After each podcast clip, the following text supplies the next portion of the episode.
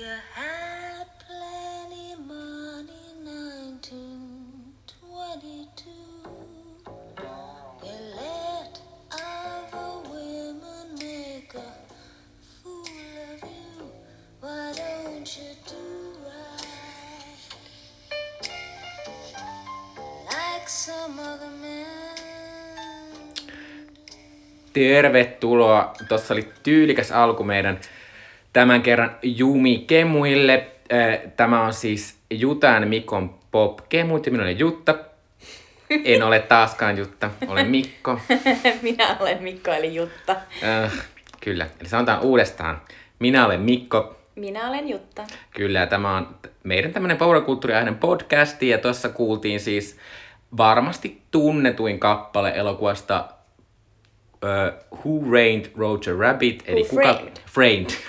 kuka viritti ansan Roger Rabbit, joka on siis tämmöinen uh, erittäin klassinen, tai no ainutlaatuinen siis elokuva, jossa yhdistetään animaatiota ja tämmöistä oikeita näyttelijöitä ja myös eri studioiden erilaisia animaatiohahmoja.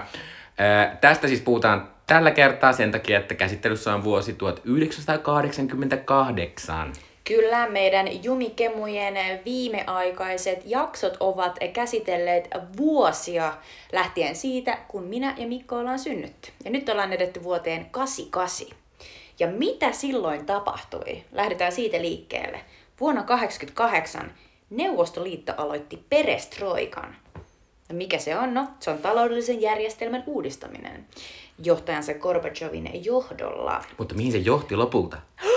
Neuvostoliiton romahtamiseen. Kyllä, mutta tämä oli vähän spoileri sitten johonkin tulevaan jaksoon. että- Niinpä. Kyllä me päästään sinne mm-hmm. vielä. Pari vuotta. Kalkarissa järjestettiin talviolympialaiset.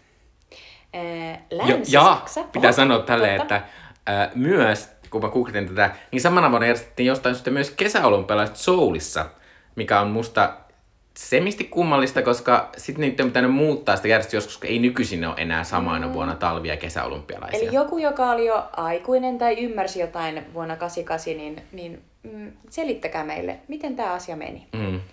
Mutta silloin pelattiin myös ö, jalkapalloa. Länsi-Saksa järkkäs futiksen EM-kisat ja Hollanti voitti. Tämä on tavallaan vähän sama, olisi ollut samanlainen kesä kuin tänä vuonna olisi ollut, jos ei ollut sitä koronaa, koska No. olisi ollut olympialaiset ja EM-kisat. Totta, totta. Ehkä Suomi olisi voittanut tänä vuonna. Niinpä, mm-hmm. eikä Hollanti. Niin. No sitten tällainen eräs Bushin suvun jäsen, nimittäin George H.W. Bush, eli George W. Bushin isi pappa valittiin USA presidentiksi. Suomessa pressana jatkoi Manu. Eli Manu periaatteessa valittiin toista kertaa, eli alkoi Manon toinen kausi. Näin on. Ja sitten äh, eka internetin välityksellä levinnyt äh, virus, Morris Mato nimeltään, se lähti liikkeelle MITistä, tällaisesta huippuyliopistosta Jenkeistä. Ja tota, se, se, se on siis haittaohjelma ja ensimmäinen internetissä levinnyt siellä. Mutta mikä se, se oli pari jaksoa sitten, meillä oli joku semmoinen ensimmäinen internetvirus ikinä, jolla oli myös joku outo nimi. Kyllä, mutta tämä on ollut jonkinnäköinen niin kuin heikkoja salasanoja hyödyntävä worm. Et mä en tiedä, Niin. että nämä voi olla vähän eri, mm. erityyppisiä nyt sitten. Me ei olla ton tyyppisiä ammattilaisia, että me ei ja tiedetä. myös jos joku tietää näistä enemmän, niin kertokaa ihmeessä meille. Uh, no vähän liittyen Neuvostoliittoon, eh, Virossa 300 000 virolaista kokoontui laululavalle Tallinnaan syyskuussa hoilaamaan ja jo marraskuussa Viro julistautui itsenäiseksi. Go Viro! Ihan naapurissa Tallinnaa. Euroviisut voitti Sveitsiä edustanut Celine Dion. Uskomatonta. Tämä on taas tällaista, että minä Euroviisu eh, noobuna en tiennyt tätä. Että Celine Dion on voittanut viisut. Kyllä. Äh, tästä pitää sen verran sanoa. Äh, Suomeen edusti tuona vuonna boulevard yhtye jota en ole ikinä kuullutkaan. En Mitä googlettamista kappallaan laulavat silmät muistetaan. äh, mutta siis äh, tämä on tämmöinen aasinsilta, jos mä voin vähän kertoa, että nyt kun tänä vuonna ei ollut Euroviisuja, niin sitten Euroviisujen oma niin kuin, äh, YouTube-kanava on nyt julkaissut vanhoja Euroviisuja, niin kuin kokonaisia lähetyksiä sinne, että kuka vaan voi katsoa. Onpa ja muun muassa nämä vuoden 1988 Euroviisut on siellä katsottavissa. Äh, Nämä on erittäin tylsät Euroviisut, mutta esimerkiksi silloin vuoden, vuoden, vuoden 1991 Euroviisut, jotka on aivan mielettömät, Mikä jotka kannattaa katsoa. Niissä, ne on siis Italiassa, niissä on sellainen mahta, niissä on mahtavia postikortteja ja sitten siellä on, ne on väli- Hegvist ja niin kuin, Joo. oi. Ja, ja siellä on monta menevää kappaletta, siinä on kiva meininki. Mutta siis- Toisin kuin näissä Euroviisuissa, sori. Mutta, mutta Celine Dion siis voitti näissä 88 Euroviisuissa. Oliko biisi unohtumaton? No on se hyvä biisi, se on vähän sellainen nopea, mutta tota... Okei, okay, pakko mennä kuuntelemaan. Joo, hän laulaa tietysti erittäin hyvin, koska hän on Celine Dion. Ja Celine Dion ei vielä tässä vaiheessa ollut yhtä kuuluisa kuin hän mitään nykyisin on, koska... No ei varmasti, koska muuten hän ei olisi mennyt Euroviisuun. Se on totta. Anteeksi. Okei, no mut vuonna 88 syntyneitä. Eh, Rihanna, Mö, FKA Twix, Skrillex, Asap Rocky, Emma Stone, mm. joitakin näitä. Aika hyviä tollasia niinku, musiikin Tämän tähtiä. hetken kuitenkin ihan suht tärkeitä tyyppejä. Tosi mun pitää kysyä, onko Skrillex enää? Mä aina haluan muistella, että ois se kuitenkin. En mä tiedä. Mutta se, oli niin, se oli niin tärkeä silloin, kun oli tota, se mahtava Spring Breakers. Spring Breakers, kyllä. Joo, kai se edelleen on. Sitten tota, hyvä, että puhuttiin musiikista, koska nyt voidaan, nyt voi vähän kertoa, mitä maailmalla kuunneltiin tuolloin. Amerikassa kovia hittejä oli George Michaelin Fate, Rick Astlin Never Gonna Give You Up, Never gonna let you down.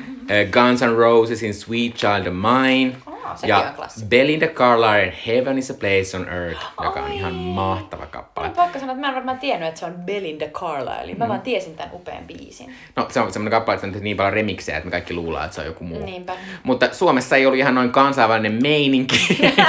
Suomen, Suomen. Suomen viisi kuunnellutta kappaletta oli, ensimmäisen oli Irvin Goodmanin Rentun ruusu, to, kakkosen oli Kirkan Surunpyyhit sylmistäni, kolmanten oli Eppu Normain Afrikka, Sarvikuonojen maa, ja nelosena ja vitosena oli äh, J. Karlaisen Hän sekä Merenneiton ja minä. Pakko sanoa, että mun mielestä nuo J. Karjalaisen biisit on loistavia. Ja sitten Kirka on sellainen, että omassa lapsuudessa, aina kun mentiin tyyliin joka toinen viikonloppu ö, uimahalliin, niin vanhempani kuunteluttivat C-kasetilta nimenomaan Kirkaa ja tätä surunpyyhit silmistäni C-kasettia, kassua.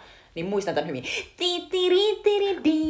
Mutta mä olin vähän yllättynyt tästä listasta sen takia, että mä luulen, että Irvin Goodmanin ura oli joskus niinku 70-luvulla. En mä tajunnut, että se oli 80-luvun lopun artisti. Joo. Mä olin niinku ihan, what?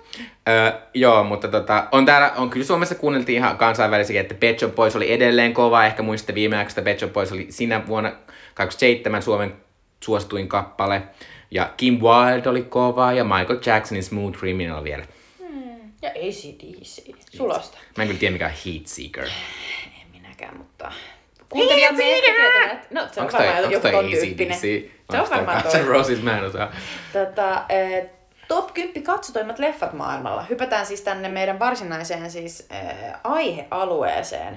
Eh, ykkösenä on Rain Man. Eli jos muistatte, kaikki Jonnet ei välttämättä muista, että siis Tom Cruise ja Dustin Hoffman esittää sellaisia veljeksiä, ne on velipuolia.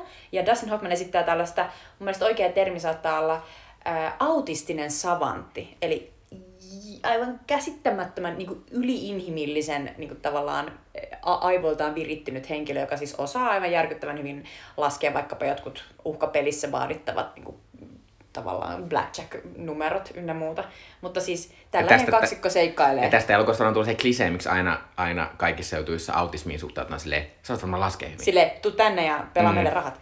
Joo, mutta Rain Man siis äh, oli katsotuin äh, Jenki, Jenkeissä leffa 354 000. Ei, siis koko maailmassa, ei Ai, koko maailmassa, aivan. Niin totta, Worldwide Cross. Mm. Anteeksi, mä en osaa lukea meidän tota, muistiinpanoja, jotka itse tein.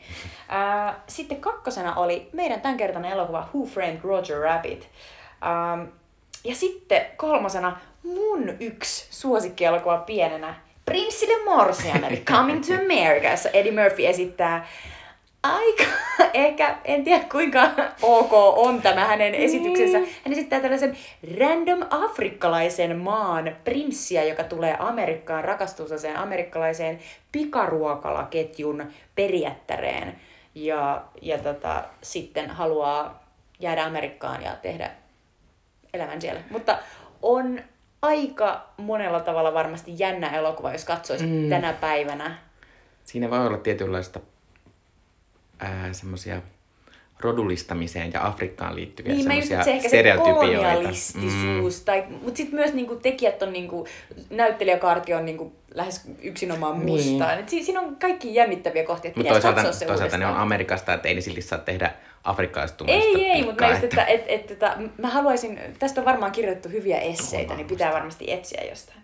But anyway, sitten, sitten päästään vähän niin kuin tällaiseen, no kaikki nämä on mun mielestä aika kevyitä, mutta, mutta kevyimpään, eli Crocodile Dundee 2 oli nelosena. Ja Mutta edellisenä vuonna Crocodile Dundee 1 oli Niinpä. menestyksen. Ja sitten vitosena Arnold Schwarzenegger komedia, eli Twins, identtiset kaksoset. Ja tota, oliko jotain mitä haluaisit sanoa? Ei. Joo.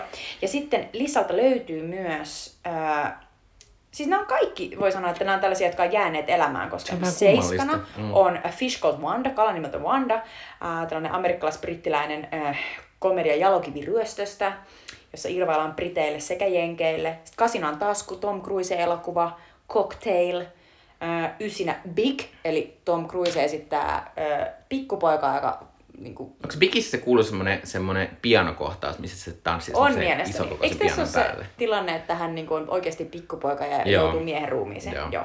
En ole ikinä nähnyt. Ja sitten kymppinen Die Hard.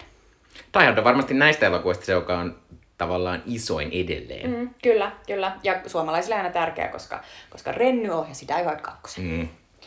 Mutta niin, sitten Suomessa ää, ykkösenä on Maailma kakkonen, eli meidän tämänkertainen leffa. Kuka viritti Ansan Roger Rabbit? Eli aikalainen hittielokuva on Niin tämä, mistä nyt Suomessa puhutaan. on 320 000, ka- 320 000 rapiat päälle katsojaa, eli Se on uskomattoman aikana iso paljon. hitti. Mä Lähinnä mietin, että- Uunot ja James Bondit sai tollasia Ja lukuja. mä just mietin, että miten nykyisin, jos yrittäisi saada niinku tavallaan suomalaiset silleen, että hei koko kansa, lähdetään katsoa tällaista elokuvaa, jossa on animaatiohahmoja ja sitten tällaisia oikeita ihmisiä, niin en tiedä lähtisikö. Niin, no ellei ne ole jotain Frozenin hahmoja ja ne muut hahmot, niin, Niin, sitten.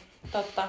Kakkosena on meidän edelliskerran ää, aihe, eli Fatal Attraction, vaarallinen suhde, niin kuin usein näissä tota, Suomen listoissa, niin on aina se edellisen vuoden mm. tavallaan maailman. Koska niin kuin nykyisinkin, Leffa. niin meille nykyisinkin oscar tulee yleensä aika paljon myöhemmin, mm. tulee tuossa tammi-helmikuussa, niin varmaan tuolla oli sama juttu, että vaarallinen suhde oli tullut vasta lop, niin kuin alkuvuodesta. Ja siis tässä Suomen listassa, niin no vasta nelosena on tupla Uno, eli sen? Uno, joka on silleen Uno, Spede, mitä teette väärin? No sekin sai 245 000 mm. katsojaa. Mutta siis kutosena on Olemisen sietämätön keveys. Siis Milan Kundera filmatisointi, jossa on Daniel Day-Lewis, Lena Olin ja Juliette Binoche. Mm. Ja mä oon ihan silleen, että wow, taas saa olla Suomi on erittäin... Saa olla taas ylpeä. Kiitos ja porilaisten marssi. No, ja sitten kymppinä on taas toinen suomalainen elokuva, Pekka Parikan Pohjanmaa. Ja haluan nostaa täältä vielä myös vitosena on poliisiopisto vitonen. Mm. En muista tuliko kutosta enää, mutta se varmaan nähdään, nähdään sitten ensi jaksossa. Niinpä, mutta 240 000 katsojaa, aika paljon. Aika paljon. Ja muutenkin katseluvussa aika hyvä, hyvä vuosi silleen, että et, tota, äh, Joo, ei ollut mikään sellainen dippaus, mitä tulee tuossa 90-luvulla ei. sitten. Mutta toisaalta pitää myös sanoa, että ei kyllä ollut suomalaisille ollut aika hyvä vuosi, että ei suomalaisia käy hirveästi Niin on katsomassa. varmasti vähän itketty sitä, että vain, vain Uuno ja nelosena. Joo, äh, mutta tota, äh, sitten järjestettiin tietenkin myös Oscarit. Nämä Oscarit on siis semmoinen asia, että, että vuoden, näitä vuoden 88 elokuvia palkittiin siis vuoden 89 Oscareissa, mm-hmm. mikä on varsinkin Wikipediassa hieman ärsyttävä asia, kun Se sitä, sitä googlettaa Oscars 1988. Silleen, miksi täällä on? Niin, miksi täällä on tämä sama elokuva? Kyllä, mutta tota, myös nämä tota, listamenestyöt äh, äh, tota, oli edelleen isoja isoja ehdokkaita Oscareissa myös. Rain Man oli saanut kahdeksan ehdokkuutta ja Roger Rabbit oli saanut kuusi ja muita, muita isoja elokuvia oli Valheet ja Vietteleet eli Dangerous Liaisons, joka sai seitsemän ehdokkuutta. Äh, mahtava työelämä, äh, komediadraama Working Girl, joka sai kuusi ehdokkuutta, josta mä olen semisti yllättynyt. Niin Äh, mäkin. Ja muun muassa useita ehdokkuuksia sai myös Die Hard ja Kalanimellä Wanda ja Big, jossa siis Tom Hanks on. No pakko sanoa Working. Girlista, että me Mikon kanssa pohdittiin hetki, että jos Working Girl olisi ollutkin tämä meidän ke- tämänkertainen elokuva. Ja sattumoisi mulle Facebook antoi tällaisen ihan niin kuin eilen, että vuosipäivä ja tyyliin kuusi vuotta sitten, niin Amy Schumer oli tehnyt Inside Amy Schumer showssaan sellaisen 80s Ladies, sellaisen mahtavan sketsin, jossa nämä kaikki tota, naiset, ne pölähtää sellaisissa working girl, valtavissa niin kuin, tuperatuissa tukissa ja sellaisissa tosi olkatopatuissa puvuissa sellaisen eh, työ, työpaikalla olevan naisen luoja on silleen, että hei hei, että polta vähän röökiä ja, ja soittele tällä hemmetin lankapuhelimella, niin kaikki järjestyy. Niin se oli kyllä hieno. Ladies, ladies. Mutta äh, minä ehkä juttelen tuossa vähän myöhemmin Working Girls lisää. Ää, tota, sitten, mutta tämä on siis tää on sinänsä hassua nähdä nykyisin, kun vertaa Oscarin sitten aiemmin. Se, että tämä Rain Man, joka oli koko maailman katsottu elokuva, oli myös eniten Oscarita voittanut elokuva. Se voitti para elokuvan paran ohjauksen, eli Barry Levinson. Näyttelijä Dustin Hoffman voitti Oscarin ja alkuperäinen käsikirjoitus voitti, myö, voitti myös siitä Oscarin. Ää, ja tota, muita menesty oli tämä Roger Rabbit, joka voitti kaksi tämmöistä kilpailullista Oscaria ja sitten yhden tämmöisen erikoisoskarin, mikä on myös tämmöinen hassu juttu, että nykyisinhän ei oikein, ei tommosia niinku kunnia-oskareita anneta niinku, niitä annetaan ehkä jälkikäteen silleen, Niitä annetaan mutta... niinku ihmisille, jotka ei ole uransa aikana voittaneet jotain, mutta Joo. siis ei tuollaiselle niinku tämän vuoden. Niin ei tolle, mutta se on tietysti myös sen takia, että, että animaatiota ylipäänsä tollon ei vielä katsottu, ei niin. että ainut Animaatio... kategoriakin tuli Oscareihin vasta 90-luvulla. Niin, tai lyhyt, lyhyt animaatiokategoria oli olemassa, mutta tämä varsinainen pitkän elokuvan animaatiokategoria, niin sitä ei ollut vielä olemassa. Niin varmaan senkin takia tämä Richard Williams sai tämän tämmöisen kunnia Oscarin. Ö, mutta tässä oli mahtavaa, tota, tänä vuonna oli, että aivan mielettömät naisnäyttelijäkategoriat oli, oli tuona vuonna. Ö, siis parhaan naisnäyttelijän Oscarin voitti Jodie Foster elokuvasta The Accused. Onkohan se syytetty suomeksi? Se on syytetty. Joo, mutta muita ehdokkaita oli Glenn Close, josta puhuttiin viimeksi toista vuotta putkeen. Ja Dangerous Liaisons on aivan mielettön Joo, elokuva. Musta me, me puhuttiin sitä kyllä viimeksi, Kyllä, joo, katsokaa se, jos tulee vastaan. Eh, Ja sitten Melanie Griffith tästä Working Girlista, upea, upea nainen. Eh, Sigourney Weaver, Alien tähti, eh, oli tämmöisestä Gorilla-leffasta parhaan naispääosan. Eli sumuisten vuorten gorilla. Kyllä. Ja sitten tietysti Meryl Mer- vanha Streep. Meryl siellä, tai nuori Meryl tolla, mutta Ja niinku... hei, Meryl täytti 71 vuotta. Joo, oli se Yes. synttäytti ihan vasta, Ihanaa. äs- vasta äsken. Onnea Meryl. Onnea Meryl. Mutta Ö, mistä elokuvasta Meryl oli ehdolla? ö, en nyt muista sitä kyllä. Mm. Tota, ö, paras naissivuosa ei kyllä kaunut tämän rinnalla, koska siellä Gina Davis, josta puhuttiin juuri pari jaksoa sitten, kun oli Kärpänen jakso, voitti elokuvasta The Accidental Tourist. Voitte mennä kuuntelemaan Jutan mielipiteet sitä elokuvasta siinä jaksossa. Jutta siis tykkää siitä. Ö, Joan Cusack, joka on ihan upea tämmöinen, ehkä nykyisin tämmöinen ehkä luonnennäyttelijä enemmän. Joo, mutta, näin. mutta mahtava, mahtava tota, kaikki, jotka on nähnyt hänen kasvossa, niin muistavat niin kyllä aina. Sitten Frances McDormand oli ehdolla ja äh, Michelle Pfeiffer, voi Michelle Pfeiffer, vasta katsoin Batman Returns, jossa hän näyttelee Catwoman ja hän, hän on niin upea. No niin, nyt kuullaan, mistä Meryl Streep oli ehdolla. Niin, mun on pakko sanoa, että koska tämä on niin upea elokuva. Huuto pimeydestä, jossa Meryl Streep esittää australialaista naista, jonka vauvan Dingo varastaa autiomaassa. Ja tästä on tullut se mahtava Dingo took my baby! Ja myös tuosta tehtiin elokuva, mikä ei, mitä ei ikinä Aivan. nykyisin. Uskomaton musta äh, Bob On kyllä. ja sitten myös parhaasta naisvuosta on ehdolla myös Sigourney Weaver, eli Sigourney Weaver oli kaksi mm. Oscar-ehdokkuutta, eli hän oli sen vuoden Margot Ro- ei kun Scarlett Johansson oli tänä vuonna. Oli molemmissa, kyllä. Mutta upeita naisia. Ja sitten hauska, hauska juttu, mikä tietysti ei ehkä muille maille, mutta Tanskalla oli, että Tanska voitti toista kertaa putkeen ulkomaisen elokuvan Oscarin elokuvalla Belle the Conqueror, jonka pääosassa oli nähtävästi Max von Sydow, koska hän oli parhaan miesnäyttelijän ehdokas. Eikö hän kuollut vasta äsken myös? Kyllä. Joo, kyllä. Rip. Mutta siis sellaiset Oscarit äh, tavallaan, äh, mä oon yrittänyt miettiä näitä vähän tälleen niinku, äh, jotain tämmöisiä trendejä, vähän, että mitä niinku Oscarissa on. Mutta, mutta tuo vuosi oli selvästi semmoinen, että niitä, joita katsottiin, niitä kyllä sitten sai ehdokkuuksiakin. Että... Joo, mutta tuli jotenkin sellainen ajatus, että ennen internettiä, ennen tavallaan sitä, kun kaikki oli kaikkialla koko ajan, niin sitten kun nousi tuollainen yksi elokuva, niin kuin Rayman, jossa oli tuollainen uusi konsepti, niin kuin tässä juuri tämä Dustin Hoffmanin esittämä tämä niin kuin mies, joka pystyy laskemaan kortit ja on niin kuin älyttömän älykäs, niin tota, ja, ja sitten kuitenkin sosiaalisesti kömpelö, niin jotenkin tulee se ajatus, että se, se kun löi läpi, niin sitten se oli niinku se the thing, mitä kaikki sille niinku juoksi katsomaan, riippumatta siitä, mm. että, että mikä se elokuva olisi ollut, mutta siinä oli myös tällainen konsepti. Että nykyisinkin tulee kuitenkin trendaa erilaiset asiat, että Aa, nyt on joku sellainen itseään tuhoava prokrastinaatio iltaisin trendasi jo tyyliin tänään, ja se oli sellainen, kun tiedät, että et ole oikeasti niin kuin, nukkunut tarpeeksi, mutta et aio mennä nukkumaan, koska haluat viettää aikaa ja räplätä kännykkää, eli tuhoat omaa nukkumistasi. Niin se on niin kuin, joku tällainen asia, joka trendasi tyyliin tänään. Mutta tuolloin se on trendannut niin kuin, koko tyyliin monta kuukautta sen Niin, hemmetin savantti, että Niin. mennään katsomaan tää leffa, jos Dustin Hoffmanista tällaista outoa jävää. Mä luulen, että siinä on sellainen asia.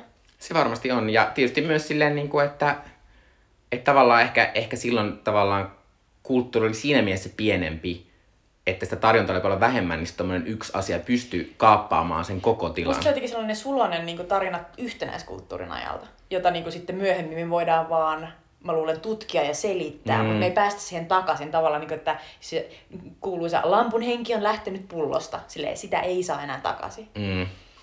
Mutta tota, et tässä ehkä vähän paketissa tuo vuosi 88 ja seuraavaksi puhutaan sitten vuoden 88 menestyselokuvasta Kuka, miksi mä muistan elokuvan nimeä ikinä suomeksi? Kuka viritti ansan Roger Rabbit? Kyllä. Who Framed Roger Rabbit on Jumikemoissa nyt vuorossa, eli vuoden 88 mun, minun, Jutan ja Mikon ö, valinta, elokuva, josta haluamme puhua. Ää, tämän elokuvan ohjasi, Mä haluan sanoa yhden asian. Tää löytyy ainakin Blockbusterista ja Appleelta pystyy vuokraamaan tänään ainakin, jos haluaa katsoa. Että näin on Blockbusterissa, tämän hinta taisi olla 2,90. Kyllä, ei paljon maksa. Näin on. Who Framed Roger Rabbit äh, elokuvan ohjasi Robert Zemeckis, mutta Richard Williams on kreditoimaton ohjaaja messissä. Äh, Bob Zemeckis on äh, sittemmin tunnettu tällaisena animaation, animaatioelokuvien rajoja kolkuttelevana tyyppinä, eli sillä on ollut tällaisia aitoa näyttelemistä ja animaatiota yhdistäviä elokuvia, niin kuin The Polar Express ja Beowulf, mutta se, pitäisi, se... mä, saanko mä noista, el- jotka on todella pelottavia, semmoisia täysin kuolleita elokuvia. Kaikki Kyllä. ne hahmot näyttää niinku siltä, että niiden sisällä niinku sattuu kaikki, koska ne on niin jotenkin Kyllä. rumasti Ni- animoitu. Niissä on yritetty lähteä tekemään jotenkin sellaisia todellisen näköisiä animaatiohahmoja, mutta feilattu. Mutta siis äh, Zemeckis on, on isolle yleisölle kuitenkin ehkä tunnetuin äh, paluu tulevaisuuteen elokuvien ohjaajana sekä Forrest Gumpin ohjaajana. Eli jos joku on tavallaan tällaisen niin kuin, Real American Family niin kuin, filmin tekijä, niin se on kyllä Bob Zemeckis. Joo, ja siis paluu tulevaisuudesta elokuvathan olivat niinku about edelliset elokuvat, mitkä se Mekkis oli tehnyt tätä, koska ihan pari vuotta sitten niinku aiempina vuosina niin nämä paluutuloiset elokuvat oli niinku katsotuimpia elokuvia maailmassa. Ja, ja Zemeckis'in äh, kaveri Steven Spielberg ja Steven Spielbergin äh, assarina mun mielestä aloittanut, mutta sitten tietysti tuottajaksi ylennyt äh, Kathleen Kennedy oli tässä elokuvassa tuottajina. Ja tämä elokuva perustuu Gary K. Wolfin romaaniin Who Censured Roger Rabbit. Ja äh, elokuvan juonen voi tiivistää niin, että tässä elokuvassa on äh, ihmisten maailma ja sitten on tällainen piirroksella eli Toontown animaatioelokuvien maailma. Eli tavallaan maailma on vähän samanlainen kuin meillä, mutta animaatiohahmot on oikeita äh, tavallaan olemassa olevia tyyppejä, jotka elää omassa sellaisessa kaupungissaan. Ja sitten ne tulee tänne meidän puolelle tekemään elokuvia. Ja se, tämä on sellainen klassinen Hollywoodista itsestään kertova elokuva, jossa, jossa tota Bob Hoskinsin näyttelemä ää, yksityisetsivä ää, sotkeutuu tällaiseen vyyhteen, jossa yritetään juurikin niin kuin tässä, ää, tässä tota, elokuvan nimessä freimata tällaista tota, animaatiohahmoa, Roger Rabbittia, ja sitten siitä alkaa purkautua sellainen pidempi vyyhti, jossa käy ilmi, että, että joku yrittää ää, sabotoida ja itse asiassa kokonaan eliminoida sitä piirroksella, eli niiden piirrettyjen kaupunkia. Tämä kuulostaa aivan sairaan hassulta ja typerältä tämä juoni näin kerrottuna, mm. mutta kaiken takana on kuitenkin sellainen tavallaan rikostarina, jossa etsivä yrittää ratkaista rikosta.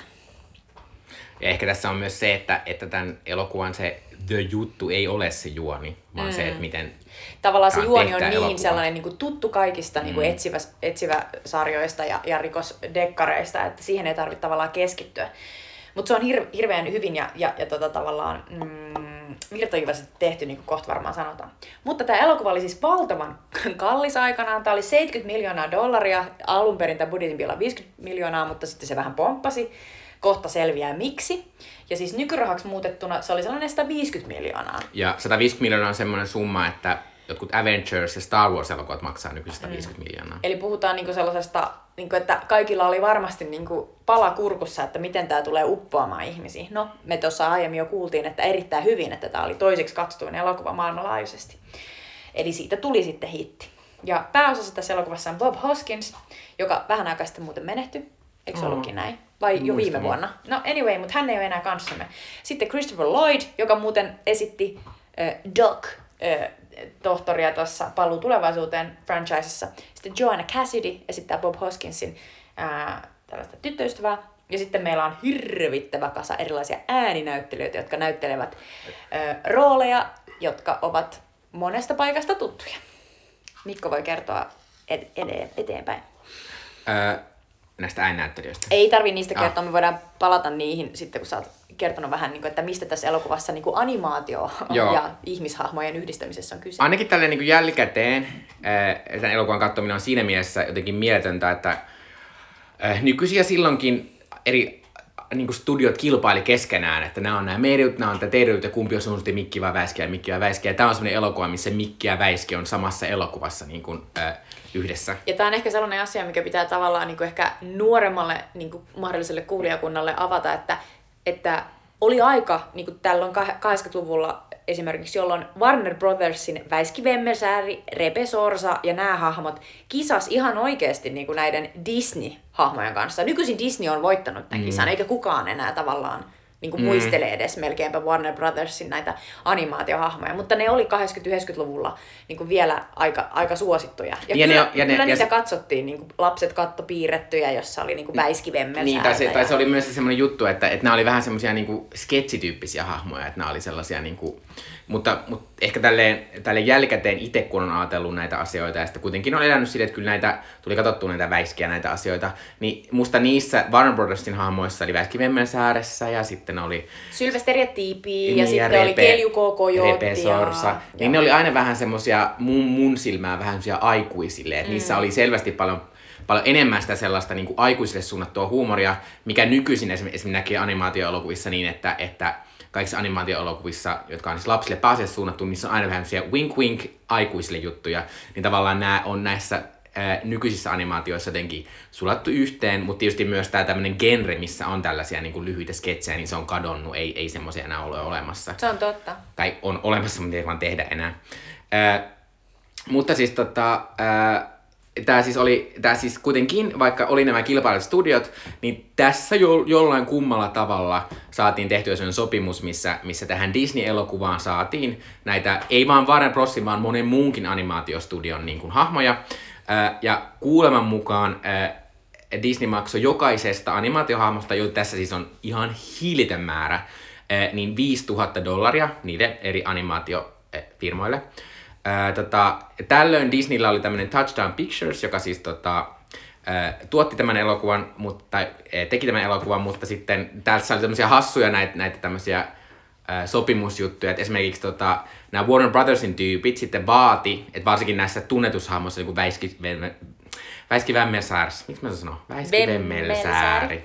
Mä en saa Bugs Bunny. mutta mä sanon aikaisemmin olympialaiset oikein, mistä mä oon ylpeä, koska mä yleensä sanon olympialaiset. Hyvä Mikko. Ää, mutta ää, niin, kun hän on yhdessä niin kuin Mikin kanssa kohtauksessa, niin ne, ne pitää olla siinä täysin saman aikaa, saman verran, ja heille muun muassa pitää olla täysin sama määrä puhuttuja sanoja, että oli tollasia niin kuin, ää, sääntöjä. Ukaaseja oikein. Niin. Että, että jos tää ei täyty, niin tää homma ei toimi. Niin, ja sama oli sen takia tässä elokuvassa on semmoinen kohtaus, missä, missä Repe Sorsa soittaa, soittaa tota flyygeliä, mutta sitten sen vieressä Aku Ankka soittaa flyygeliä, koska tota, ää, ja sitten tällä jälkikäteen, kun mä mietin näitä kohtauksia, missä nämä on nämä hahmot ka- kahdestaan, niin se on vähän hassua sit lopulta. Mulle taas ei tullut ollenkaan tällainen, koska mä luin tästä, että miksi ne on yhdessä niin kuin näissä kohtauksissa vasta katsottua niitä elokuvaa. Niin mä muistan elokuvan katsomisen aikaan, niin musta se oli aivan hulvatonta. Mä Oli, oli, että, oli. Mitä hemmettiä? Mä olin unohtanut, että, että, että, että se tämmöinen kohtaus, missä Repe ja Aku soittaa kilpaa flyykeleissä. Mä silleen, oi, että minua hemmotellaan. Sen, Niin. kun mä luin sen syyn, niin mä olin silleen, That makes sense. Mutta toisaalta oli vähän hassu, niin kuin Väiski ja Mikki oli vähän kummallinen, koska Se on tota- Väiski on niin semmoinen aikuishahmo ja Mikki on semmoinen jopa, mä muistan, että mun mielestä Mikki on tylsä hahmo, koska se oli niin semmoinen pehmeä kiltti ja semmoinen, että sillä ei ollut, Mm. että Aku on sen takia Suomessa niin paljon kuuluisempi hahmo, koska siinä on niin paljon enemmän säröjä kuin Mikissä. Niin, niinpä Aku osaa epäonnistua, Mikki on liian täydellinen. Joo, äh, mutta tämä on myös siinä mielessä hassu elokuva, että tässä siis oli tuohon aikaan, niin kuin edelleenkin on, mutta varsinkin tuohon aikaan, niin tässä elokuvassa Steven Spielbergillä oli ihan suunnaton valta tuottajana, koska hän oli tämä toinen, toinen päätuottaja, ja muun muassa tota, äh, hän, hänellä on tällä jälkäteen niin tota, ollut se, mä voin, Mä, mä en ole kirjoittanut muistiin, muistiinpanoja tästä, mutta... ää, Kerro omin sanoin. Tämä oli niin suunnaton su- suksee tämä elokuva, ää, niin tästä tietysti haluttiin jatko-osa tehdä, mutta koska, jatko, koska tämän elokuvan tekeminen kesti niin kauan, niin sitten ajateltiin, että näitä, näitä niin jatko, jatko-osa tehdään niin kuin joskus viiden vuoden päästä. Musta 92 oli se vuosi, milloin suunniteltiin, että ehkä voisi tulla jatko-osa. Mutta tähän väliin oli suunniteltu sellaisia lyhyt animaatioita, mitä tehtiinkin niin kuin kolme kappaletta, ja ne, ne muun muassa löytyy kuulemma Disney Plusasta, kun ne tulee tänne Suomeen, syyskuussa kuulemma. Ää, niin, tota, niin sitten, mutta kun ei ollut mitään jakelukanavaa, niin näitä lyhyt animaatioita laitettiin niin kuin elokuvien, ennen pitkän elokuvan, niin kuin, ää, ennen sitä, ennen niin kuin elokuvan, niin, miksi mä sanon ennen? Eli ennen elokuvaa näytettiin tämä tämmöinen lyhäri. Ja sitten ää, näistä ensimmäinen oli semmoinen, mitä mietittiin, joka valmistui musta vuonna 1991. Ää, ja silloin tota, oli sen, sen vuoden iso Disney-leffa oli Dick Tracy, joka on tämmöinen erittäin kummallinen Warren Beatin tämmöinen äh, sarjakuva filmatisointi, jossa on myös Madonna. Wee! Yeah. Äh, niin, niin sitten Disney päätti, että me laitetaan tähän tämä Roger Rabbit äh, tota, animaatiojuttu, tää nostaa tämän kanssa. Mutta sitten Steven Spielbergillä oli tullut samana vuonna semmoinen hänen tuottamansa elokuva Arachnofilia tai joku tämmöinen. Ja sitten hän olisi toivonut, että se olisi siihen, koska se olisi nostanut sen lipputuloja. Ja sitten ei, sit se ei mennythän niin, niin sitten Steven Spielberg vähän suuttu siitä. Ja, ja ainakin epävirallisten tietojen mukaan tämä on se syy, minkä takia ikinä ei tullut Roger Rabbit 2, että koska ää, tota, Steven Spielberg om- omistaa siis puolet tästä Roger Rabbitin hahmosta, niin sitten hän voi yksin päättää, että tätä ei tule tätä toista elokuvaa. Mutta ajatellen, niin se on varmaan tosi hyvä, että ei tullut mitään. Koska Niin. nyt kun katsoo tätä, niin tämä on niin sellainen poikkeuksellinen ja niin sellainen, niin kuin, tulee sellainen olo, että jos sitä olisi yritetty mitenkään toistaa, niin, niin se, se tuntuu, että se olisi ollut jotenkin hankala. Joo, ja sitten mä luin jostain, että tästä oli jonkin verran, jonkin verran oli päästy sen toisen niin jatko-osan tekemisessä, niin, mutta se oli tarkoitus tehdä tietysti CGIlle, koska Toy Story tuli tässä välissä, josta oli oh my god, tämä tietokoneen on niin upeata, mutta sitten sehän ei se olisi toiminut ollenkaan tässä, koska tässä osittain on myös se hienous tässä elokuvassa, että sä näet nimenomaan sen piirretyn hahmon mm. siinä sen, mikä näyttää siis kynällä piirretyltä se hahmo Kyllä. sen näyttelijän kanssa. Niin se on tota, mutta siis tavallaan tämä on semmoinen niinku asia, että tämä on sillä tavalla niinku tosi ainutlaatuinen elokuva, että, että ny, nykypäiväänkään mennessä ei ole tullut tavallaan mitään tämän tyyppistä, jo- jossa olisi varsinkaan yhdistetty niin eri, eri animaatiostudion hahmoja, tai ylipäänsä mitenkään studioiden hahmoja, että jotain, mitä tulee, niin kuin, mitä on yhdistelty tämmöisiä kulttuurituotteita hirveästi jotenkin samoin leffoihin, niin äh, Wreck-It Ralph on tämmöinen Disney-animaatio, jossa oli äh, pelejä, jotain internetjuttuja jatko-osassa.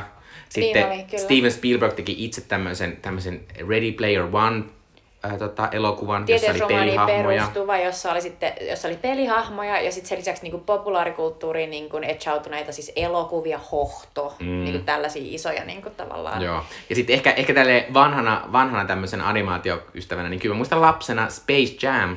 Vaikka siinä oli vaan Todellakin. Warner Bros. hahmo, niin Space Jam oli kyllä... Se on, ja siis muistakaa myös Space Jamin nettisivut. Ne on edelleen olemassa. Ai jaa. Tai aina En sellainen, niin kuin, että menkää katsomaan. tota, Mutta joo, siis ihana asia. Ja siis tässä mun mielestä tässä elokuvassa on vaan niin, että et katsokaa tää vaan vaikka sen takia, että näette, että mitä, miltä se näyttää. Kun jokainen ruutu, jossa esiintyi animaa- animaatiohahmoja, niin ne tehtiin niin, että ne piti printata ulos se ruutu, että tässä Bob Hoskins nyt näyttelee. Sen jälkeen piirtäjä piirsi hahmon siihen, Bob Hoskinsin viereen, se käsin väritettiin ja sitten sovitettiin takaisin siihen alkuperäiseen ruutuun. Ja 326 animaattoria teki töitä tämän elokuvan kanssa. Ja joidenkin arvioiden mukaan tähän piirrettiin yli miljoona piirrosta. No toi selittää sen ison hinnan, miksi tämä oli niin suunnattoman Kyllä, kallis eli elokuva. tässä oli valtavasti niin, kuin, niin sanottua mies-naistyövoimaa. Ja, tota, ja jotenkin niin kuin, tää on hauska, kun tietenkin tää on, tää, on niin, tää on niin käsittämätön elokuva siinä, että yhden elokuvan, joka on vähän tämän suuntainen ehkä jopa hullumpi vielä, tai, tai niin häiritsevämpi, tulee mieleen. Se on tällainen, tota, oliko se Ari Folmanin Congress, The Congress, jossa siis, jossa äh, tavallaan kerrotaan tällaisesta, äh, jossa siis pääosassa on tämä tota, äh, Robin Wright, joka on tällaista näyttelijää, joka, joka tavallaan sen hahmon, niin kuin, näyttelijän niin kuin persona kloonataan animaatio niin kuin, hahmoksi ja sitten, sitten se tavallaan pää, päätyy sellaiseen animaatiomaailmaan, jossa, jossa mikä tahansa on mahdollista. Ja se on hyvin trippaileva ja siinä on seksiä ja tavallaan on, se on niin sellainen aikuisten niin kuin maailma, joka on enemmän niin kuin sellainen tavallaan id-alitajunta sekoilu. Tässä on aika paljon niin kuin sitä mun mielestä, mutta tämä on kuitenkin niin kuin, tavallaan lasten elokuva. Mutta se on hauska, että, että tässä niin kuin, elokuvassa kaikki on hyvin sellaista niin kuin, tavallaan turvallista ja mukavaa, tavallaan, että meillä on yksityisetsivä, joka, joka niin kuin tutkii murhaa, mutta sitten kun tässä on nämä animaatiohahmot mukana, niin sitten ne synkät asiat on usein esitetty niiden animaatiohahmojen kautta. Niin kuin esimerkiksi Bob Hoskinsin hahmo Ed Valiant, niin sen, sillä on ollut veljensä kanssa sellainen etsivä toimisto, mutta sitten sen veli kuolee, kun piirroshahmo pudottaa pianon sen päälle. Ja sitten totta kai pianon pudottaminen päälle on niin sellainen vanha sketsi, niin kuin Klassikko. klassikko animaatiohahmo niin kuin sarjoista ja just sellaisista lyhyistä Warner Brothers niin kuin animaatio lyhäreistä, mutta sitten kun sä oot oikea ihminen, jos sun päälle pudottaa pianon, niin totta kai sä kuolet. Mutta niin jotenkin se, se, siinä maailmassa niin on niin kuitenkin sellainen, että mikään ei ole liian synkkää. Ja sitten se tavallaan se, tässä on mahtava, ää, jos niin kuin voi mennä silleen suoraan hypätä siihen, että kuka tässä on niin kuin pääpahis, niin Christopher Lloyd esittää sellaista Judge Doom-nimistä miestä, jolla on siis musta takki, musta hattu, ihan täysin niin blankattu niin kuin valkoinen naama, oudot lasit ja sitten sellainen musta kirskuva ja narskuva niin kuin musta hansikas. Ja sen suuri tavallaan niin se päämäärä on tuhota kokonaan se äh, Toontown, eli piirroksella, upottamalla jokainen hahmo, tai tavallaan niin kuin spreijaamalla jokainen piirretty paikka sellaisella Dip-nimisellä äh, litkulla, johon on laitettu tärpättiä ynnä muuta, ynnä muuta. Ja tarkoitus on niin kuin sulattaa jokainen piirrosahmo. Vähän niin kuin vetästä jollain sellaisella pyyhekumilla Joo, tässä on, se, se on kamala se kohtaus. Muistan niin kuin lapsenakin se oli ihan hirveä se kohtaus, missä on semmoinen semmoinen animaatiohahmo, joka on semmoinen kenkä. Niinpä. Ja sitten se upottaa sen sinne ja sitten se voi värisee se kenkä vinkuu ja sitten se katoaa sinne ja, Ja kuolee. siis Simpsoneiden ääni, Nancy Cartwright on sen kengän ääni. Aa. Mutta, mutta, mutta mä muistan, että, että tavallaan tässä on tosiaan synkkiä asioita, mutta kun ne tehdään piirrosahmojen avulla, niin sitten siinä on jotain sellaista niin kuin, tavallaan niin etäistä, Niin. että, että ei tule liian niin kuin, kamala. Mutta sitten mä jotenkin muistan tälle jälkikäteen, että nyt on hassu, mä en ole katsonut tätä elokuvaa uudestaan niin kuin, varmaan sen jälkeen, kun mä oon ollut niin teini-ikäinen, niin sitten oli vähän hassu, kun mä kuitenkin on katsonut varmaan aika nuorena, koska, koska sitä ajattelin silloin, niin kuin, että tämä on animaatio, tämä on mulle tehty, että kaikki animoitu on tehty lapsille. Kyllä. Niin, niin kyllä mä muistan silleen, niin kuin, että, että osat tästä oli aika, aika niin kuin, ö, pelottavia, varsinkin osat noista Doctor Doom-asioista. Mutta sitten sit mä muistan myös, niin kuin, mä muistan, että esimerkiksi se koko Toontown, se oli musta jotenkin vaikutti vähän sille uhkaavan semmoiselta, mm. jotenkin, mä en tietysti osannut silloin sanoa, mutta siinä on semmoinen, siinä on semmoinen outo trippimäisyys, semmoinen niinku hillitön semmoinen, niinku, nyt Kyllä. hymyillä ja aurinko paistaa ja täällä on kolme aurinkoa Kyllä. ja nyt kaikilla jotenkin. Joo, siis se, on, se on niin upea nyt kun katsoo aikuisena, niin pääsi kiinni tuohon, että muakin niin kuin lapsena ahdisti se, että mun mielestä se on hysteerinen, kakofoninen, eh, rauhaton, että et, et se maailma on just sellainen, että siellä ei ole turvaa. Joo, ja Et- se, se on silleen, niin kuin joka, joka kulmasta änkee niitä hahmoja vaan lisää, lisää. Ja sitten sä niinku ymmärrät, että, että tavallaan siinä, siinä on koko ajan ne tekijät niinku parodioi sitä, että kun on niin paljon sitä sellaista niinku tavallaan animaatioperinnettä, missä on sellaisia, hei kaikki, olen niin iloinen, terveisin Mikki! Ja minulla ei ole ikinä mikään vialla. Niin sitten tavallaan siinä vedetään se silleen överiksi. Ja sitten siellä on niitä sellaisia hassuja, nyt näki just sellaisia toisiinsa niinku sellaisia niinku taloja, jotka sille nojailee toisiinsa ja näyttää just siltä, että onkohan ne ottanut jotain. Jotenkin se on niin, se on niin hauskaa, että pienenä vaan just aisti sen, mm. että jo, joku on oudosti, mutta ei osannut sanoa mikä. Mutta mulla, mulla on kyllä myös säilynyt se, että, että mä en siis lapsenakaan tykännyt siis, siis tästä Roger Rabbitin hahmosta itsestään, koska, koska se on sillä tavalla silleen, se on silleen touhottava hahmo, jota mm. mä en niin ihan hirveästi kestä, tai sitä sellaista niin kuin, että kaikki asiat kerrotaan semmoisen ihme shown ja huutamisen ja sellaisen älyttömän jutun kanssa. Mutta, mutta sit toisaalta mä olin silleen, niin kuin, että sit toisaalta mä huomasin, että aika monet asiat, mitä mä muistin, mitä mä naurattiin, naurattiin. Tässä on semmoinen tosi lyhyt kohtaus, missä Roger Rabbit katsoo sellaisista tuota, semmoisista niin silmänreijistä, jotka on seinässä. Ja, ja sitten se vahingossa niin jotenkin liikuttaa liian nopeasti silmiä niin, että ne kaataa semmoisen kaljan sille pöydältä. Ja musta oli ihan mahtavaa. Ja, kyllä, kyllä.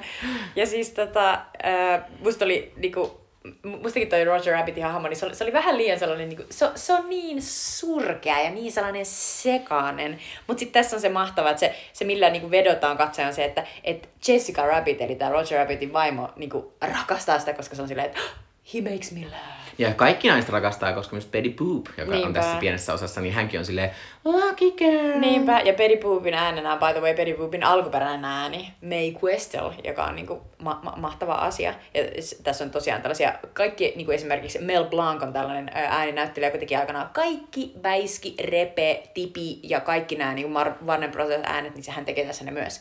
Mutta pienenä ei tietenkään ollut mitään hajua siitä, että tämä Jessica Rabbit, joka on siis tämä, kaikki ehkä muistaa, vaikka ei edes nähty tätä elokuvaa, että tästä elokuvasta on tullut tällainen Disney yksi sellainen niin kuin, isoista niin kuin, muistettavista naislegendahahmoista, jolla on sellainen punainen puku, aivan niin kuin, käsittämättömän iso, iso niin kuin miehusta, valtavat rinnat ja sitten sellainen niin kuin toisen silmän yli menevä niin kuin punainen pitkä tukka ja sitten se kävelee sellaisissa punaisissa korkkareissa ja tota, viettelee ihmishahmoja, niin tota, Jessicahan on sellainen RuPaul, RuPaul's Drag Race-hahmo. Niin, tai itse asiassa mulle tuli enemmän mieleen niin kuin tälle, kun edetään tämmöistä niin Instagram Kim Kardashian kautta, niin hän näyttää siltä, miltä nykyisin siis kai niin kuin tällaisten Kim Kardashianin pitää näyttää että sulla on niinku olematon vyötärö, suunnaton mm. perse, ihan suunnattomat tissit, josta mahdollisimman paljon näkyvillä. Ja, siis, ja myös semmoinen, niinku tässä se, sen Jessican animoinnissa on myös silleen, että se näyttää sinne yhdessä kohtauksessa ihan upealta, mutta sitten siinä on koko ajan sellaisia kohtauksia, missä sitä kuvataan niinku eri suunnista, mm. niin se näyttää aika niinku kummalliselta. Niin, että siinä on koko ajan se vähän niinku valuu ja venyy. Niin, tai ja... sitten tulee vähän semmoinen olo, niinku, että tulee semmoinen niinku, vähän semmoinen kauneusleikkausolo, tai siitä, että kun, jos ihmiset, ihmisillä on tehty kauneusleikkaus, niin sitten tota, niin usein se on semmoinen, että se näyttää tietystä kulmasta hyvältä, mutta kun sä käännyt, niin sitten jotain onkin yhtäkkiä vialla. Tai varsinkin, jos on tämmöisiä tosi paljon leikattuja ihmisiä. Niin tota, ja esimerkiksi RuPaul Drag Raceissa on, koska siinä on semmoisia drag-artisteja, jotka, jotka siis ovat tehneet myös tämmöisiä niin kuin, äh, kauneusleikkauksen takia, että he haluavat näyttää tietynlaista naisilta. Mm. Niin heillä on, heillä on semmoisia, niin kuin, että siitä huomaa, niin kuin, että aah, onkin lisätty jotain. Niin tää oli, tää oli tavallaan jotenkin mielenkiintoinen katsoa tätä sen takia, että mä näin siinä tosi paljon sitä sellaista Kim Kardashian lookia. Tämä on tosi mielenkiintoinen näkökulma. Mä katsoin sitä just enemmän sille, että mun mielestä se oli niinku selkeästi sille, ehkä se Kim Kardashian luukki on tosiaan sitten sellainen tavallaan drag luukki osaltaan. Mutta mun mielestä tämä ei niinku tavallaan, ei tullut mieleen, että tämä on nainen mm. niin kuin tavallaan sellainen eh, klassisessa mielessä, vaan että tämä on niin kuin tavallaan just se, että se on niin kuin leikelty, tehty, rakennettu. Mm. Eikä enemmän se, että ei nainen, vaan niin kuin rakennettu nainen. Et, et niin kuin, ja totta kai hän on rakennettu, koska hänet on piirretty. mutta, niin kuin, mutta, se mutta hauska. on se siis, vaikka, vaikka tässä en nyt niin kuin, tavallaan, mutta on se aivan siis mielettömän upea ja tehokas edelleen se lyhyt laulukohtaus, mistä kuulin, kuultiin äsken siis tuossa alussa se kap, se on niinku ihan. Se on sellainen niinku pysäyttävä ja sitten myös niinku iso osa siinä, että miten hienosti niinku se toimii, on myös Bob Hoskinsin näyttelemisessä. Ja siis, ja siis Bob Hoskins niinku näyttelee niin tavallaan on vaikea keksiä kauhean montaa sellaista niin kuin aikuista näyttelijää, joka pystyy näyttelemään yhtä silleen niin kuin tavallaan lapsenomaisesti sitä sellaista niin kuin innostumista ilman, että se on yhtään feikki. Mm ilman, että se on yhtään niinku sellainen nolo ja sellainen, että nyt, nyt, toi, nyt toi panee omia, että ei, ei se voi olla noin innostunut. Että musta se on niinku jotenkin, Hoskinsissa on jotain sellaista hauskaa, musta se toinen niinku tällainen ihan mun lempi, lempirooli siltä on, on tuossa Who Kapteeni Koukussa, jossa se esittää tätä Kapteeni Koukun oikea kättä Smiitä, joka on myös sellainen aivan niinku yli, yli niinku tavallaan näytelty roolisuoritus niinku sellaisesta niinku sosiaalisesta kiipiästä ja kaikki ne sellaiset niinku silmänmuljautukset ja muut, tässäkin on paljon sellaista. Niin hassu, että Hoskis niinku jotenkin, se pystyy pitämään kuitenkin samaan aikaan sellaisen niinku rea- niinku, että et, et, sä uskot siihen, että se on ihan tosissaan. Hmm. Jumi tehtiin Huukista jakso tuossa puolitoista vuotta sitten, että kun selailette meidän tota, aikajanaa, niin sieltä se löytyy.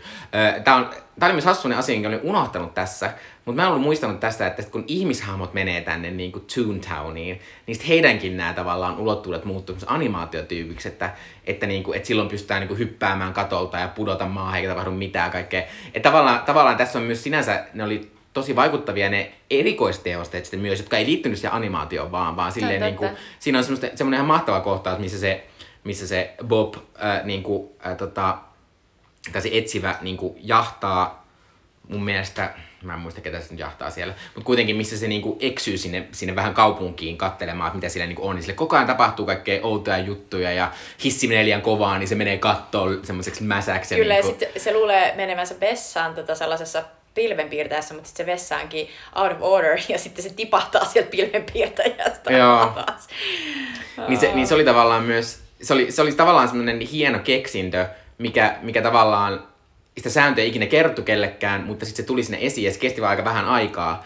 Että tavallaan se, se, oli, se oli mulle semmoinen niin kuin, että en mä ehkä ollut välttämättä ajatellut sitä. Mutta sitten tässä elokuvassa toisaalta oli, vaikka tässä on tämä animaatiopuoli, niin sit tässä on tosi hienosti myös semmoista aika tunnelmallista sitä sellaista niin kuin 1940, semmoista mahtavaa, tässä on mahtava niin kuin, mahtava musiikki, mikä aina kun muistaa jotain vanhaa ja jotenkin mm. semmoisia asioita, mitä, mitä tietysti lapsena oli silleen, "Öö, menisipä tää kohtaa pois, että missä ne animaatiohahmot on. Niin tavallaan nyt sitä arvostaa. Ja oli, on, se, on se kauhean kaunis, tässä on semmoinen, mä en tiedä mikäköhän soitin se on, mutta semmoinen huuliharppu-tyyppinen niin soitin soittaa semmoista aika haikeita melodiaa, niin tavallaan, että sekin on ihan toimiva kyllä se osuus, mikä ei ole sitä animaatiota. Kyllä, siis tavallaan niin vedetään niin kuin silleen niistä oikeista naruista silleen klassiseen tapaan. Se on tämän elokuvan tyyli.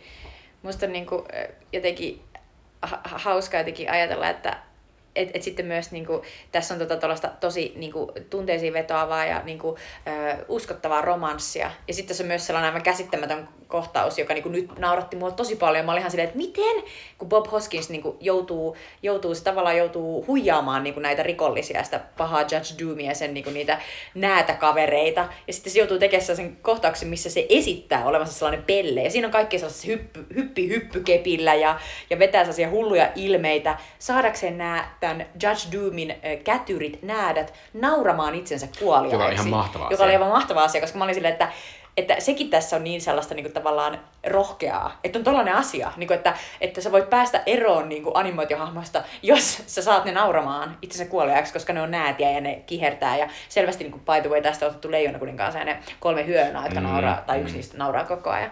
Ja alun tässäkin perinhän, yksi alun on perinhän niitä piti olla kuulemma niitä gangstereita, jotka oli näätiä, niitä piti olla seitsemän, niin kuin on seitsemän kääpiötä. Niin oli kaksi lisää, mutta sitten äh, rahoitussyystä, koska se animaatio on niin hillittömän kallista, niin, Niin niin sitten ne oli päättänyt, että ehkä tämä viisi nyt riittää meille. Että... Mä tykkäsin myös tässä siitä, että, että, tota, että ne animaatiohahmot, ne, niillä oli useimmiten, niillä oli useimmiten sellainen tavallaan sellainen oma ra, ra, niin trajectory, sellainen rata, mitä ne toisti. Että tavallaan niin tässä on sellainen kohtaus just, missä, minkä Mikko otti esille, missä tämä Bob Hoskins menee sellaiseen hissiin, niin hississä on Ruby, tällainen Oh, klassinen Ruby, animaatiohahmo, joka on silleen, se on niinku pikkolona, se niinku toistaa sellaista tiettyä niinku juttua, että se on silleen, niinku, your floor, sir, ja sit sä ymmärrät, niinku, että tämä on se sen niinku, tavallaan rata, vähän niin kuin jossain huvipuistossa on niinku, jossain kauhutalossa on sellainen tietty rata, mitä sellainen kummitus niinku, menee, ja sitten se taas tekee sen saman liikkeen. Sitten tässä on just niinku, noita, Tipi sanoo muistaakseni jotain, this means war, tai jotain, niinku, että, että tällaisia niinku, tavallaan taglineja, jotka on niiden animaatiohahmojen itse asiassa klassikkosanontoja, ja sitten ne tekee ja toistaa niitä klassikkoliikkeitä. Siitä tuli jotenkin sellainen hauska olla, että aivan, että vaikka ne on niinku tavallaan oikeita eläviä niinku olentoja, niin silti ne niinku tavallaan pyörii sitä omaa pientä kaavaa, johon ne on niinku tavallaan animoitu. Mm. Et sekin tuntui kauhean realistiselta, että, että ne on vaan animaatiohahmoja. Joo, ja sitten ehkä, ehkä niinku, siitä tuli myös vähän semmoinen niinku, olo, niinku, että että se on myös semmoinen, niinku, että mille heittään, koska eihän nämä nyt ollut mitenkään kaikki niinku, tosi kuuluisia enää, koska tämmöinen animaation siis huippuaika oli jo, oli jo mennyt tavallaan vähän sen.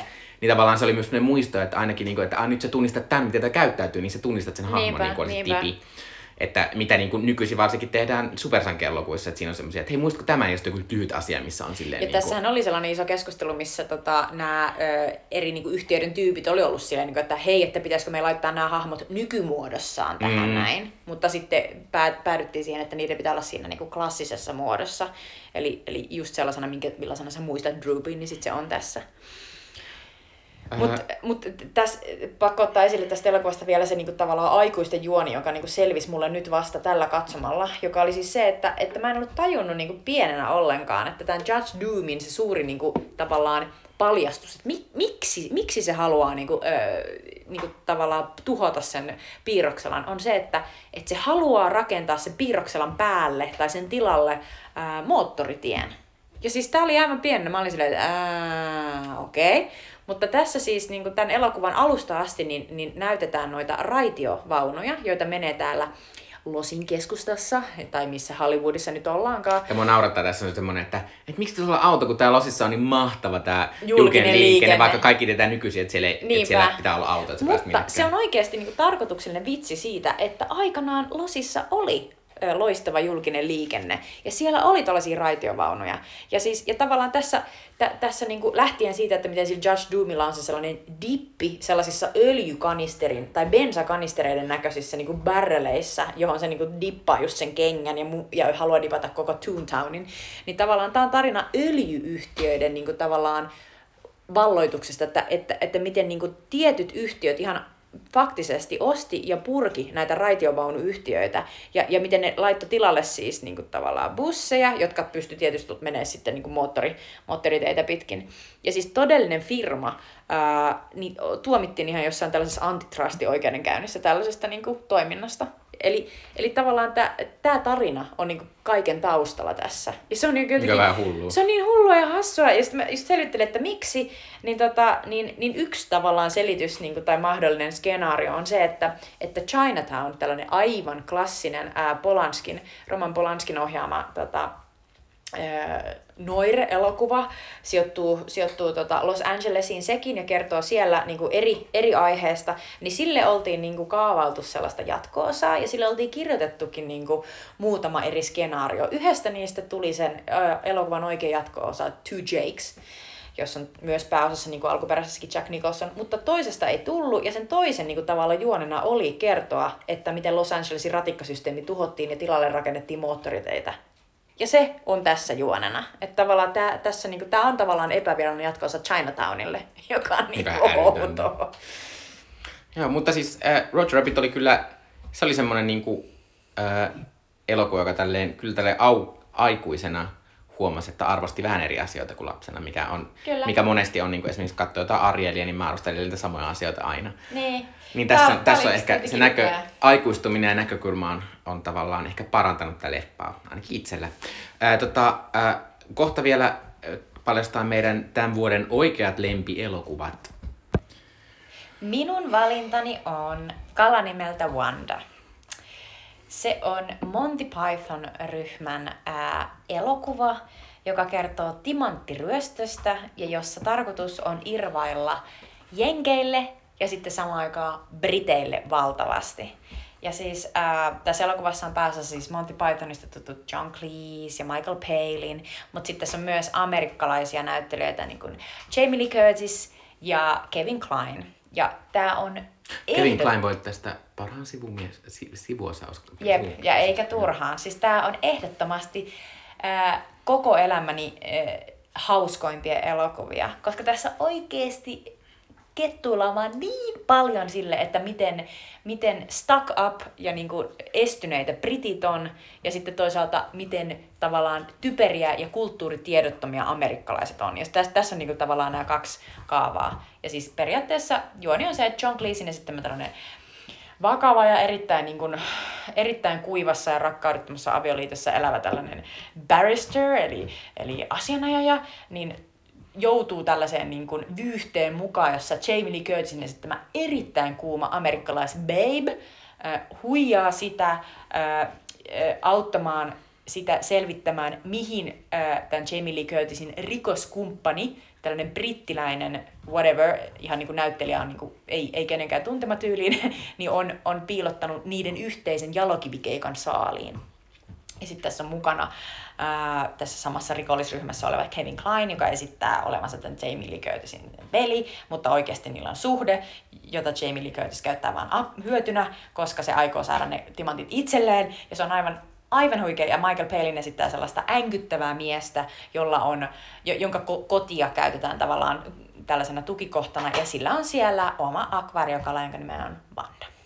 Ja tässä on se nimi. Mutta tämä on täynnä aivan uskomattoman hauskoja kohtauksia, joita on vaikea niin kuin, tavallaan pukea niin kuin, lyhyesti sanoiksi. Mutta Kekekekens, Pepe Pets ja siis katsokaa tämä elokuva. Tämä on niin hauska ja tässä on yksi hauskimpia tapoja, miten, miten joku ihminen on ikinä pukeutunut, koska tässä äh, Jamie Lee Curtis tulee, tulee jostain äh, hemmetin suihkusta mukamas ja sitten se saa mukamas puhelun ja sen täytyy esittää muille, että nyt on äkkiä lähdettävä johonkin. Ja se huutaa, Ken, someone just called! Ja sitten se hyppää sellaiseen niin kuin tuubihameeseen, silleen, että se vaan niin kuin hyppää siihen hameeseen ja niin kuin heittäytyy lattialle ja samaan aikaan vetäsee sen hameen siihen Peffan kohdalle ja hyppää ylös. Ja mun mielestä se on yksinkertaisesti paras pukeutuminen, jonka mä oon ikinä nähnyt.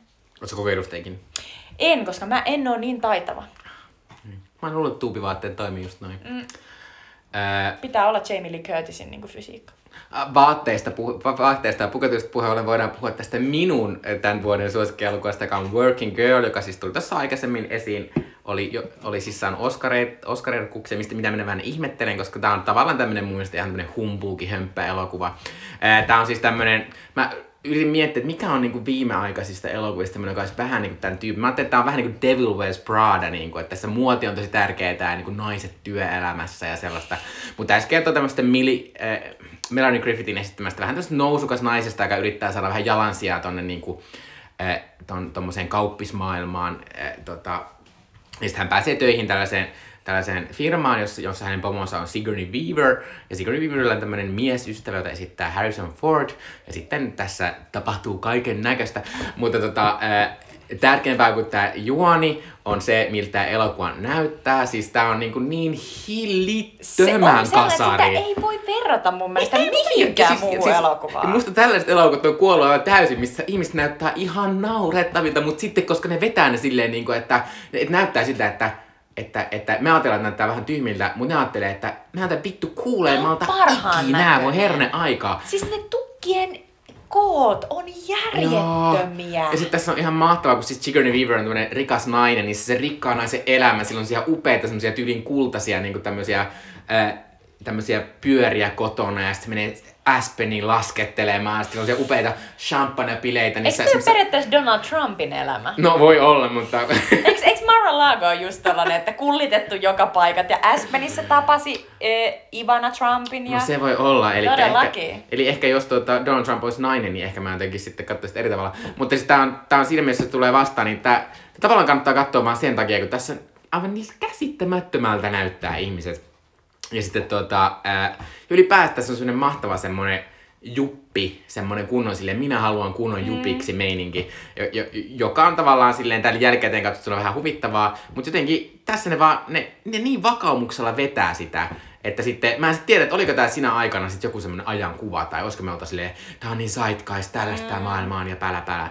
Että, mutta, mutta jos tulee vastaan working girl, äh, niin kannattaa pelkästään vaatteiden takia ja tukkien. Ja, Ja jos tukkien nämä molemmat leffat, niin tulee hauskaa vertailla, että tuossa on valtavat tukat ja sitten tässä Kala nimeltä Wandassa Jamie Lee Curtisin on, ihan lyhyt tukka, mm. mikä mun mielestä tämä on yksi niistä elokuvista, jo- jotka todisti mulle pienenä, että vaikka sulla olisi kuinka lyhyt tukka, niin sä voit olla niinku seksikkäin nainen, joka hurmaa ihan jokaisen, koska näin se tekee siinä mm. Äh, mutta tämmöisen pikkuhuomioon haluan sanoa, että myös yksi maailman parasta ani- äh, lasten animaatioelokuvista Totoro julkaistiin vuonna 88. Oi. Mm. Äh, ja Totoro löytyy siis Netflixistä, että sen voi ainakin katsoa. Niinpä. Äh, mutta tota, tässä kohta lopetellaan, mutta ennen sitä otetaan vielä Sweet Chili Dipit jo. Eli Sweet Chili Dipin aika, meidän kulttuurisuositukset teille. Äh, Jutta haluaa suositella äh, Who Framed Roger Rabbitin hengessä toista tällaista animaatioelokuvia ja oikeita näyttelijöitä e- yhdistävää elokuvaa, eli Cool Worldia. Cool World on vuodelta 1992 ja Ralph Bakshin ohjaama.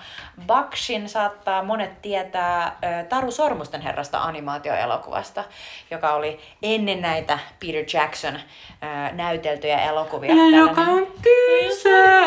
Älä nyt! Mutta siis äh, Cool World on, on tavallaan yritys tehdä jotain Roger Rabbitin kaltaista, mutta alun perin Bakshi halusi tehdä sellaisen oikeasti niinku, niinku synkemmän ja, ja tavallaan niinku pervomman elokuvan. Että, et tarkoitus oli tehdä jotain vähän samantyylistä kuin mitä Sin Cityt niin näin ny, nyky, nykykatsonnassa on.